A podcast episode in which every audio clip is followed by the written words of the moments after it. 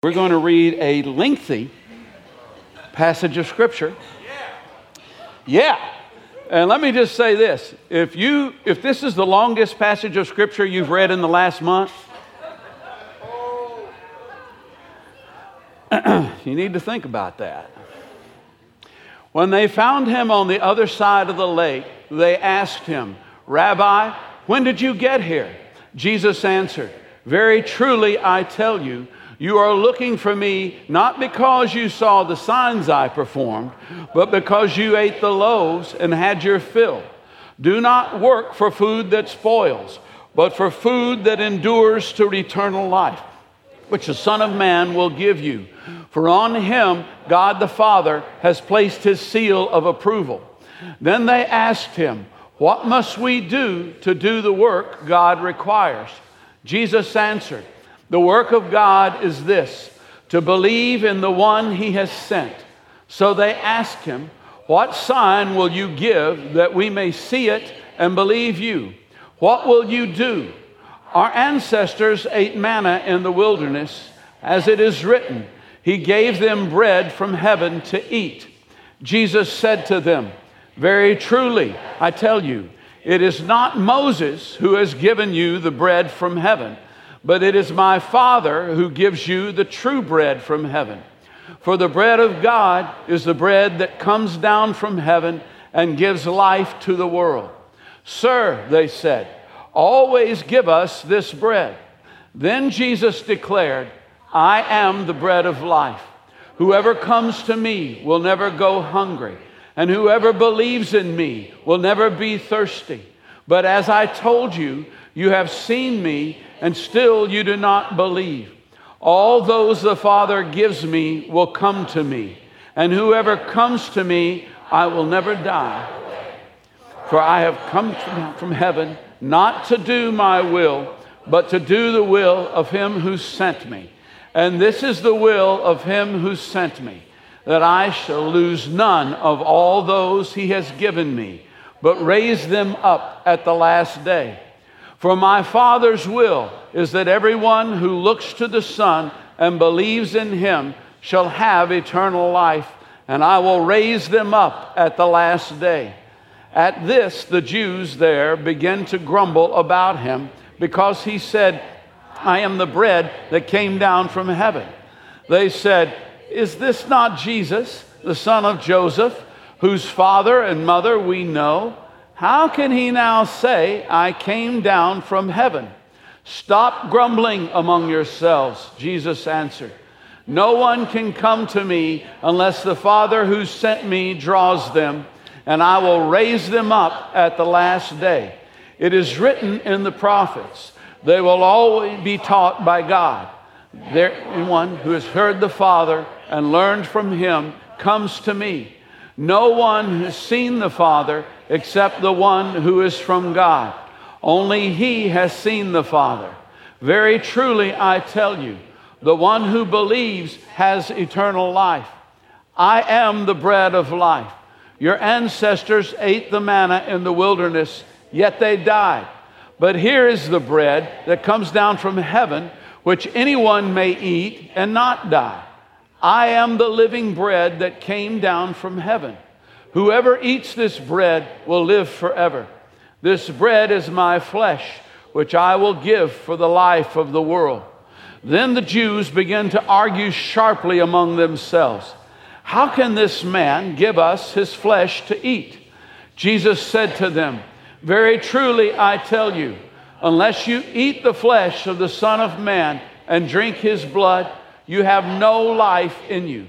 Whoever eats my flesh and drinks my blood has eternal life, and I will raise them up at the last day. For my flesh is real food, and my blood is real drink. Whoever eats my flesh and drinks my blood remains in me, and I in them. Just as the living Father sent me, and I live because of the Father, so the one who feeds on me will live because of me.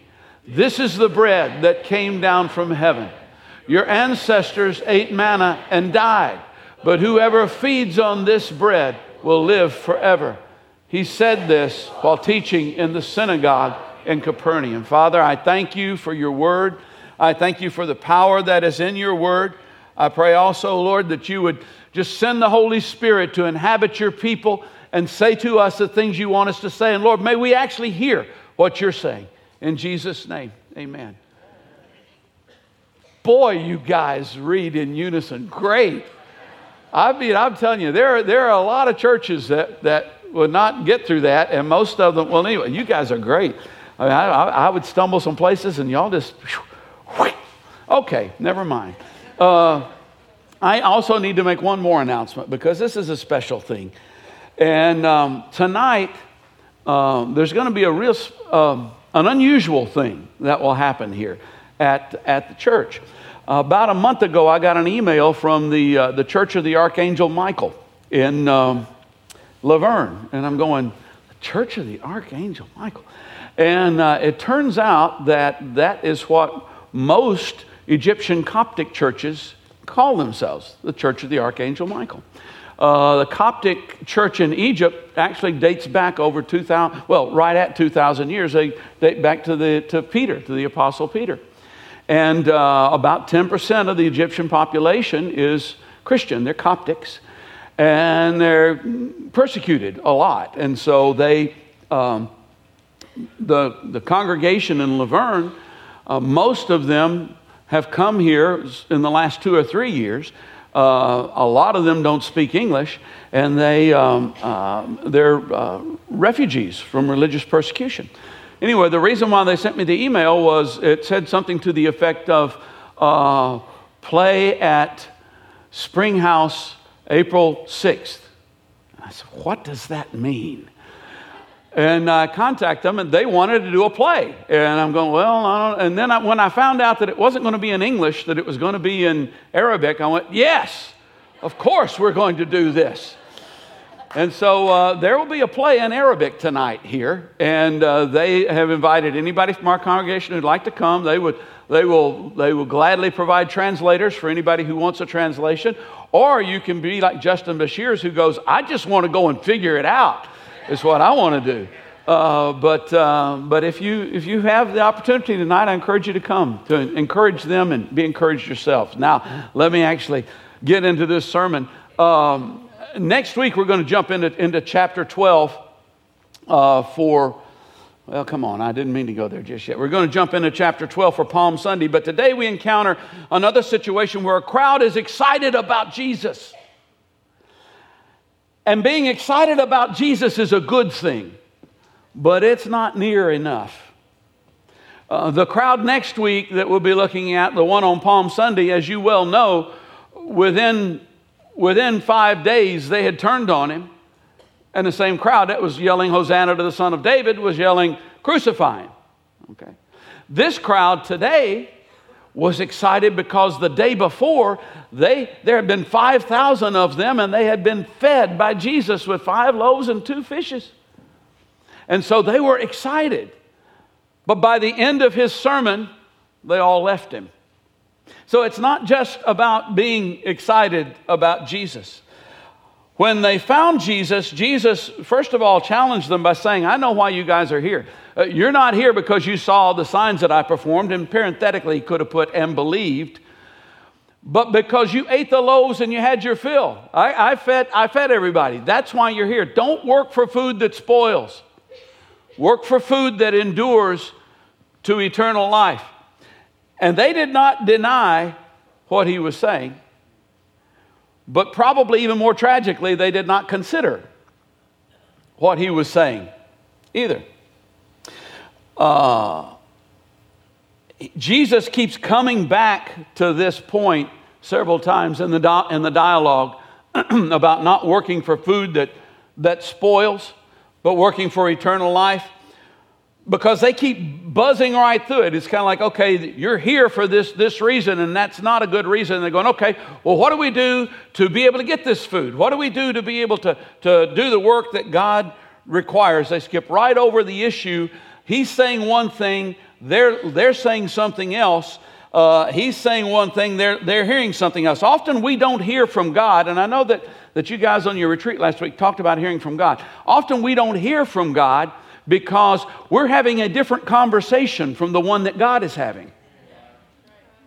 We're so focused on what we think the conversation is supposed to be about, but God has a different idea about what the conversation is supposed to be about that we're having. Have you ever had a talk with anybody where that, where that happened? Where, you know, you're, you're, you're trying to talk about one thing, but they don't, they don't get it? Uh, I remember a number of years ago, Margaret and I were having a, a young people's Bible study because we were young people at the time. And young people came to this thing. And, uh, and, I, and there was this, uh, this one guy who came, I'll never forget him. He, he, uh, he came with this girl, and I, I think, you know, that was the main attraction, but it got him there. And after, after, after the, everybody had left, he came back that night, and he knocked on the door. And I said, Well, hey, I, I don't remember his name, but I, I remember the conversation. I said, uh, Yeah, what, what, what, can I do for you? He said, How do I, you know, you guys, y'all are talking about uh, scripture and Christ and everything. How do I get that? How, how can I do that real fast? I said, Well, you know, you can't really do that real fast. I mean, that, that, that takes some time. Uh, you know, the, you need to read your Bible. You need to begin to begin to pray. You need to get into fellowship and, uh, and start walking with the Lord. Yeah, yeah, that, yeah, I, I, right. I got the. Okay, now, now, how do I do this fast? So, no, well, you see, uh, the, the, Bible, I mean, it's not the biggest book in the world, but it's a pretty good sized book, and, and it takes a little while, and you have to, you need to spend daily time in the Word and walking with the Lord. Yeah, yeah, that, I got that, okay. And, and how do I do this fast? How do I do it quickly? And, and, I, and I kept trying to tell him, you don't. Can't happen. But he never heard the conversation I was having because of the conversation he was having. He also never came back. Never saw him at church, never saw him at, uh, I, I don't know if he just didn't like the girl or what the issue was, but the thing was, the conversation, we, we, were having, we were having two different things. And people seem to do that with Jesus fairly often, especially when they were talking to him about eternal life. There are two times in Scripture that I can think of. There may be some more. Rhonda Frazier will tell me afterwards. Uh, but there are, there, are, there are two times in Scripture that I know specifically people came to Jesus and said, How do we get eternal life? One of those was, uh, was a, um, uh, an expert in the law. What must I do to inherit eternal life? And let me just say that I don't view this uh, question as being the same question of how do I get to heaven? How do I get saved? Uh, I because I feel like in both of these instances, uh, that was not the concern of either one of these guys. The, both, both times, these were, these were guys who already had that covered. What they were basically saying is, hey, um, I know there's more than what is going on in my life right now. So, something's missing, something's empty. How do, I, how do I get that? Because eternal life isn't just living forever and ever and ever and ever. If you've been here for a while, you've heard me say this. Eternal life uh, is, is the, the quality of life that God has. Full of, in His presence is a fullness of joy. In His right hand are blessings forevermore. Uh, God is never uh, worried concerning anything. He, uh, peace is, is His. So uh, it's that kind of life, it's that quality of life. And so this ex, excuse me, this expert in the law was asking about it, and he thought it was must be something that he was missing in the law. And Jesus said, Well, what does the law say? And he said, Well, it says, Love the Lord your God with all your heart and soul and mind and strength, and love your neighbor as yourself. And Jesus said, Good, do that. Oh, but there, I, there's something obviously that I'm missing here. You know, uh, who is my neighbor? Let's, let's, let's define what we need to do here is define the law more clearly. And of course, you know what Jesus did. He went on to tell the parable of the Good Samaritan. It's a guy going from Jerusalem down to Jericho, and he fell among thieves, and, and, and he, was, he was robbed and, and, and beaten and left for dead. And uh, a Levite comes by and, and walks on the other side and doesn't want to have anything to do with him. A priest comes by and he's afraid to touch him. A Samaritan comes by and he takes care of him. Now, which one of these was a neighbor to this guy? And See, the issue here wasn't that this guy needed more knowledge. The issue here was that it wasn't something that he was missing in the law, it was something he was missing in, in, in, in doing in his life. Uh, he, he, was, he, he was missing loving those who weren't his kind. And often the issue with us isn't what we don't know, it's what we don't like. It's, I would say that, that it's a very small percentage of situations that we come up to that we don't know what is right and what is wrong. That we don't know what the loving thing is. The issue isn't do we know, the issue is do we like it or not? Because if we like it, we'll do it. And if we don't like it, we won't do it. And if we don't like them, we won't include them and love them. And if we do like them, we will. Oh, I am, you know, I, I am so thankful that I have lived as long as I've lived. And I'm so thankful for this church. Uh, this church would not have been possible in the church that I grew up in in the 1950s. Would not have been possible.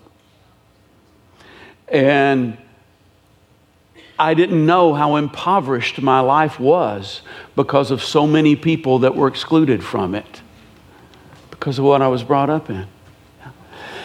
And, and yet now we, are in this culture where we, we get to be inclusive and we get to, you know, uh, all different kinds of races and people with different ideas and different thoughts get to it's kind of like being around the throne of god every tribe and language and nation and, and tongue. And we and, and we get to enrich each other's lives that way. And yet we still tend to build walls around ourselves and go ah but not them.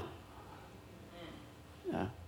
so it's not what we don't know it's what it's what we don't like and, and the rich young ruler of course was the other one who came to him and, and his problem wasn't what he didn't like. His problem was that, was that he had a blind spot. And the blind spot that he had was, were that his, his possessions, his possessions owned him. And so Jesus said, if you'd be perfect, go and sell what you possess and give to the poor, and you'll have treasure in heaven, and come and follow me, and we'll have this wonderful life together. Now, this, this isn't the problem that everyone has, that, that, that they need to sell their possessions and give to the poor, although in this culture, it's probably a problem that a whole lot more people have than think have it. You get right down to it. Obviously, his possessions weren't doing it for him, but boy, did they have a grip on him. And so, Jesus was addressing the blind spot that he had in his life. so here we are today, and Jesus is saying, Do not work for food that spoils but for food that endures to eternal life. When we come to God, we should be aware of two things. First of all, we might not be having the same conversation he's having. So we need to find out what his conversation is. We need to find out what it is he's talking about. And then, second of all, we need to understand that what he has to say is a lot more important than what we have to say. And that's understating it. So, the work that God requires, what is it? The work that God requires is to believe in the one that He has sent. And that sounds easy enough, and it is, but we've always got something standing in the way. And in this particular case, it was, you know, well, if we're, if we're going to believe in you, how about a sign? What sign will you give us that we may see and believe you? Uh, uh, what will you do? Our, our ancestors uh, ate manna in the wilderness.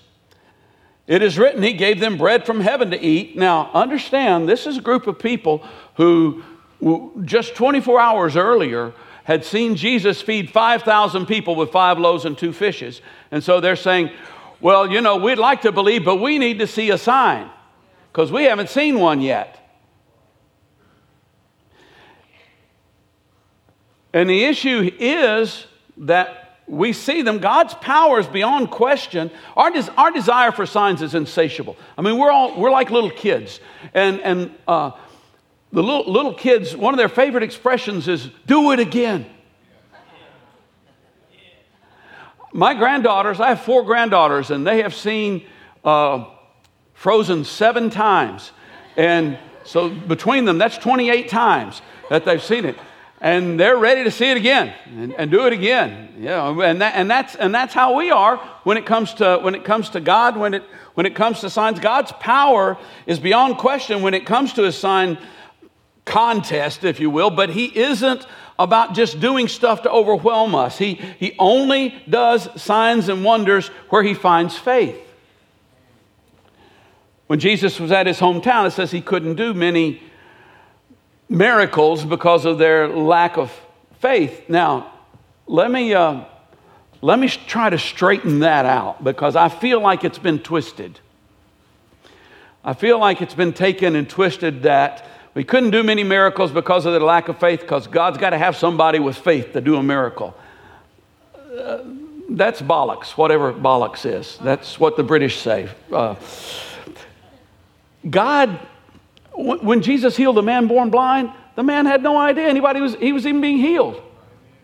When he came to the guy at the pool of Bethesda and said, Do you want to be healed? You know, the guy didn't go, Yes, I want to be healed. I claim this healing in the name of Jesus. No, he, he, he, just, he started making excuses. He, he never once said, Yes, I want to be healed. Yeah, have, have faith. God, God does, has done miracles. God can do whatever he wants to do. He can do whatever he wants to. But here's the situation it's the same reason why Jesus spoke to the people in parables. Because if Jesus comes out plainly and says, Hey, I'm Messiah, everybody, here he is, I'm the one that you've been looking for, so put your faith in me right now. And they go, uh, No, I don't think so. See? They're worse off than if he had never said anything to them. And so he told these parables, and you know, the ones that had the faith to grasp what was going on and believe could, and the ones who didn't were at least not put in a worse position than they had been in before he taught them.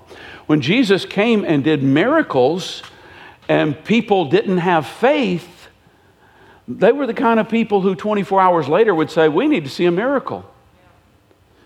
And then after Jesus explained to them no, you need to hear what I'm saying. They went, Well, we're out of here. So when it says that Jesus couldn't do a lot of miracles because the people didn't have faith, what he meant was, what, what it means is, if he had done miracles, they weren't going to believe anyway. And so they were just going to be colder and harder and deader than they were before he came and did anything for them. So, anyway, Jesus Jesus is, is talking to these people and they're saying, we need, to, we, need to see a, we need to see a miracle if we're going to believe in you. And, and, they, and they had a particular one in mind. I mean, for crying out loud, hey, how about why don't you feed us? Jesus has just said, you're, you're only here because you want food, because you saw what I did and didn't, didn't bring any faith about it. You're only here because you want food. Don't work for food that spoils, but for food that endures to eternal life. Hey, that's a great idea. Why don't you feed us and we'll talk about it? Did they hear anything Jesus had to say? Not really, at all. So, the bread of life, Jesus says, I am the bread of life. First of all, understand this Moses did not give the people anything. He didn't give them, he didn't have anything to give them. God does great things through people, but even, even, even the one through whom he seems to do the most can do nothing in and of themselves. And in, in, in, in, fact, Jesus said it very plainly in, in John 15, said, by, by yourself, you can do nothing. Nothing whatsoever. You ever known a famous person? I mean, known a famous person, not, you know, just waved at them as they went by, but, but known a famous person. Yeah, yeah. Um, did you know them well enough to find out that they had bad breath? You know, that if they didn't use deodorant, they smelled just like other people do. Might have even seen a wart or two or a, a, a mole or something that they had. Yeah. They're people, just people. It's not only God can actually give. And, and, well, and also understand this: everybody that Moses did feed is dead. That's what Jesus said to them. He said, You know, your ancestors, your ancestors ate manna in the wilderness and they died. So that's really not what you're looking for. In fact, he had to reiterate it twice. And so he keeps saying, Do not work for food that spoils, but for food that endures to eternal life. And that doesn't mean to, to not work, to, to, to make, you know, to go to the grocery store, but it does mean that natural food, even if it's even if it mysteriously covers the ground like dew every morning, even if it's organically grown and, and non genetically uh, modified food, you know, you, you can eat all of that that you want and you will, guess what? Die eventually. So that's not the focus. That's not, that's not where eternal life lies. There's something more valuable. And here are the reveals. Here, here are the essentials about eternal life. And we'll get through this. The first is believe in Jesus.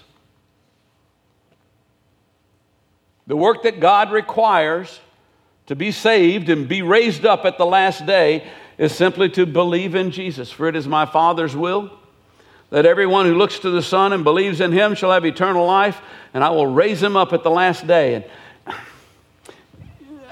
please understand what I'm saying because I, I grew up in a, in a culture that was very um, suspicious of those who would say, all you got to do is believe in Jesus.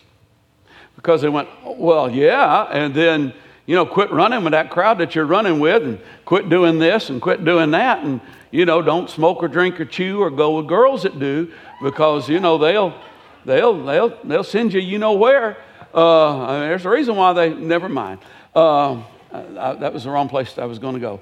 But uh, this is what the Bible says. Everyone who calls on the name of the Lord will be saved. Just as Moses lifted up the serpent in the wilderness, so the Son of Man must be lifted up, so that everyone who believes on him would have eternal life. God so loved the world that he gave his one and only Son, that whoever believes on him will have eternal life. God's not willing for any to perish, but that all should come to repentance. I, I, I can't add to that. If I do, it's me. That's what the Bible says. That's, that's, that's how you go to heaven and get raised up at the last day. And also, let me just add this too, because I think this is, a, this is a life verse that people need to know. All who come to Jesus are drawn by the Father. He said, No one can come to me unless the Father who sent me draws them. Now, I don't get wound up in the um, arguments about predestination and stuff like that. I, I think that's, that's a red herring. But, you know, can the Father draw us and us still not choose to accept Jesus? I, I think so. I mean, I, I, I believe that that can happen. But I do know this He chose you, He, he chased you, He cleansed you, he, he claimed you, He called you, He makes you His children. And nobody is here today by accident, and nobody's here today because they woke up this morning and went, I'm going to church. You're here because God had a divine appointment with you on this day to put you in that seat to listen to what He has to say. He, he cares about you, he, he, he loves you, He's close.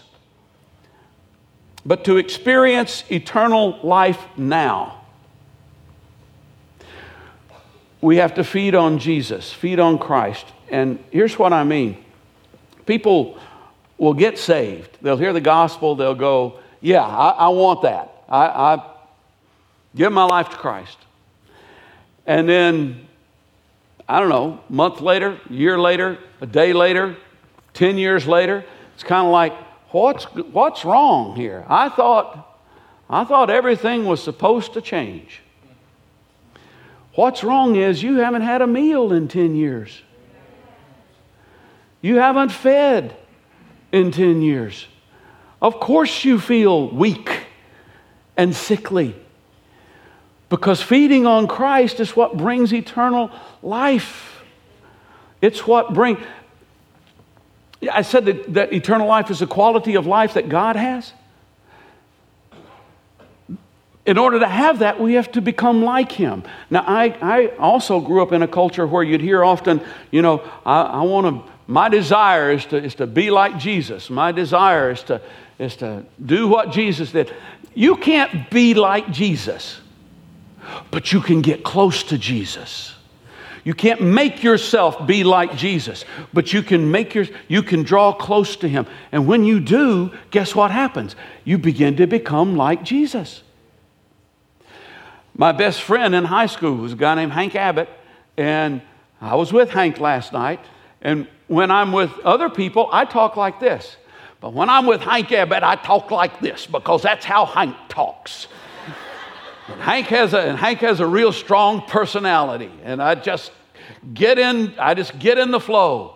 And, and back before my dad passed away, when I when I when he he'd call on the phone, Margaret never had to ask, "Was that your dad?" She knew it was because of how I sounded when I talked to him.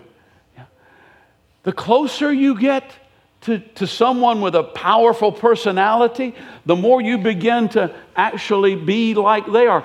And guess who's got the most powerful personality in the universe? Jesus Christ. And the closer you get to Him, the more you begin to take on His qualities, say the things that He would say, take, take on the, and live the life that He lived. That life is the life that is righteousness and peace and, and joy in the Holy Ghost.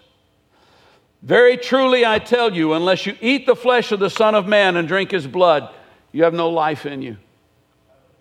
Whoever eats my flesh and drinks my blood has eternal life, and I will raise them up at the last day. And I will raise them up at the last day. I used to kind of go, well, what? Uh, why does he keep saying that? Because they're two different things. For my flesh is real food, and my blood is real drink. Whoever eats my flesh and drinks my blood remains in me, and I in him, just as the living Father sent me, and I live because of the Father, so the one who feeds on me will live because of me. During a more, more mystical era of mankind, the belief arose in the Western church that the elements of the table magically transformed into the literal body and blood of Christ. But that's not what Jesus is talking about here. He's not, he's not, talking about that. In fact, he goes on to say later, the spirit gives life, the flesh counts for nothing. What I'm saying is spirit and life. I'm not talking about a, a, a literal thing, I'm talking about something that's real. And it's certain that many have partaken of the elements at the table at this church or other churches or any church, and their lives have been completely untouched. But to feed on Christ is to very simply make him the center of your life.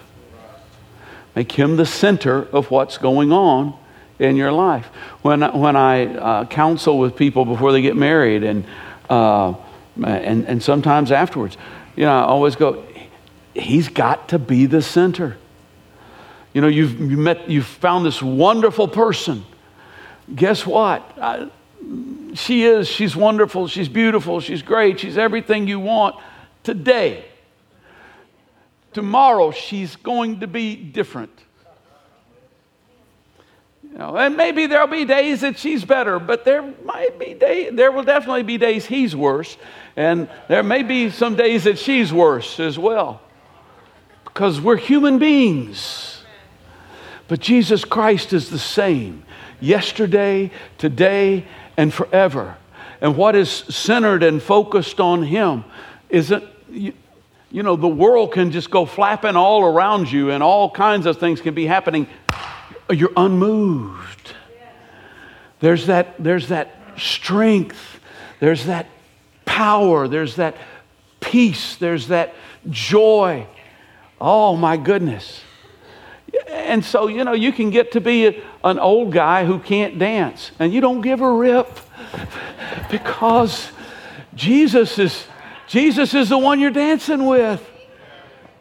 And I'm not just talking about literally, I'm spiritually. He's, he's, he's the, the rhythms of His grace begin to invade your life as He becomes the center, the focus of what you're drawing for. And that's what Jesus was talking about. Would you stand with me?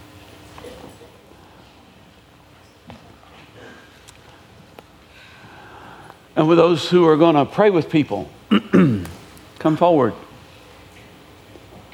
We have a powerful, wonderful, miracle working God who cares about you. And if you need something, you come. You come. I mean, this hasn't necessarily been a big come to the altar kind of service. It's been a, it's a come to Jesus sermon, hopefully. But if you need something, uh, He's here. These brothers and sisters will pray with you. Uh, if you don't know Christ, we'd love to introduce you to Him. And He's here. He's here. Say, well, I, I can get saved anywhere, can I? Yes, you can. But you have to do it. And you probably feel more like doing it right now than you may feel like in the car driving home. So if you need to give your life to Christ, come. Uh, if you don't need to come, sing for a little while. Worship with us. Draw near to Him, because that's where that's where the water is. That's where that's where eternal life is.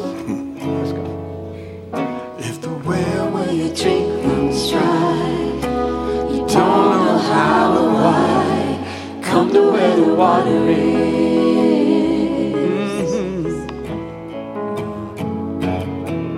If you're lost in a barren land, and all you can see is sand, come to where the water is. God will bless you. God will bless you beyond measure. He's concerned about your welfare. Out of your innermost being, living water will flow like a fountain if you just come.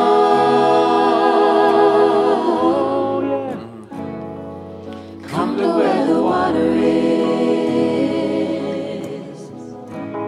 If the well runs dry, if The well where you drink runs dry, and all you can do is cry.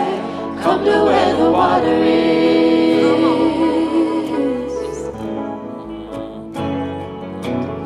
If you're trapped in the wilderness, still a child, still a child of His. Come to where the water is. God will bless you. God will bless you beyond measure. He's concerned about your welfare. Out of your innermost being, living water will flow like a fountain if you just come.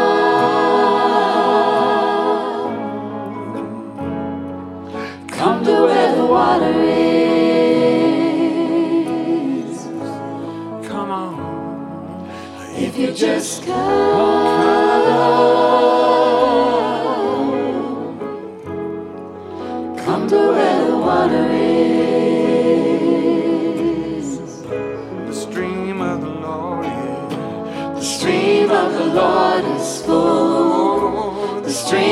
the Lord is full. Never run dry. The stream of the Lord is full.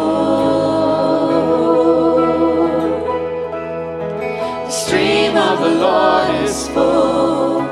The stream of the Lord is full. The stream of the Lord is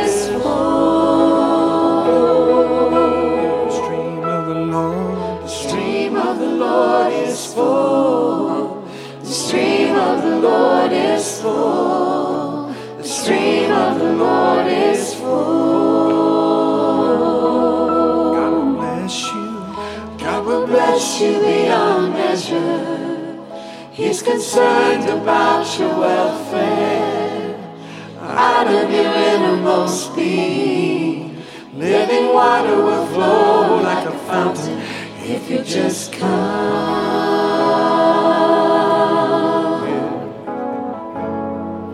Come to where the water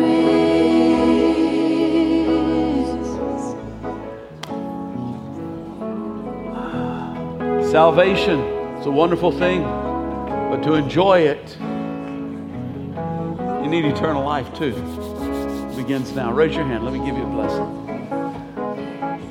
May the God and Father of our Lord and Savior Jesus Christ, send his Son into the world that we might have life, we might have it to the full. May you know that fullness of life.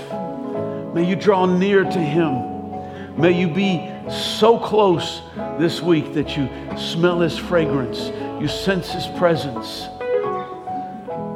and the fullness of his joy is expressed in your life. Through Jesus Christ our Lord. Amen.